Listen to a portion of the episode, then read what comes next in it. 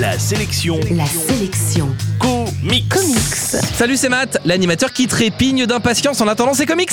Et justement, la sélection comics d'aujourd'hui fait le point sur les sorties que j'attends le plus en ce mois de mars. La sélection comics. La grosse annonce de ce mois de mars, pour moi, c'est la sortie du deuxième album de l'intégrale consacré à Fear Agent.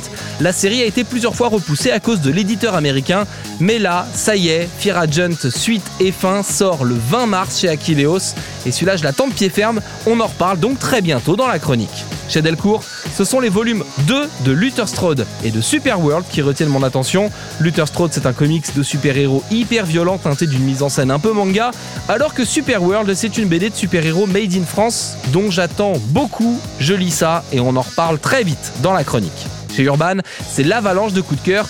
Tout d'abord avec la réédition de Killing Joke, une histoire consacrée au Joker et qui redéfinit complètement le personnage, un truc immanquable signé Alan Moore. Urban en profite pour livrer au même moment Joker Anthology qui compile les meilleures histoires consacrées au personnage au fil du temps. Encore une fois, les anthologies d'Urban sont des pépites qu'il faut parcourir ou se faire offrir en cadeau pour parfaire sa culture comics.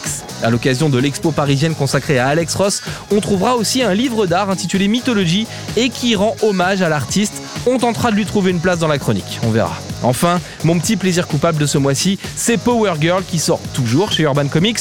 Le personnage de Power Girl est une super-héroïne pleine de panache et d'humour qui n'hésite pas à utiliser son décolleté pour déstabiliser ses ennemis lors des combats. Et le livre profite des dessins d'Amanda Conner, très à l'aise avec les personnages féminins un peu déjantés et à forte personnalité. D'ailleurs, l'artiste illustrera également le titre Spectre Soyeux, toujours attendu chez Urban Comics dans la collection Before Watchmen. Je vous l'ai dit, en mars, il y a du lourd. La sélection comics.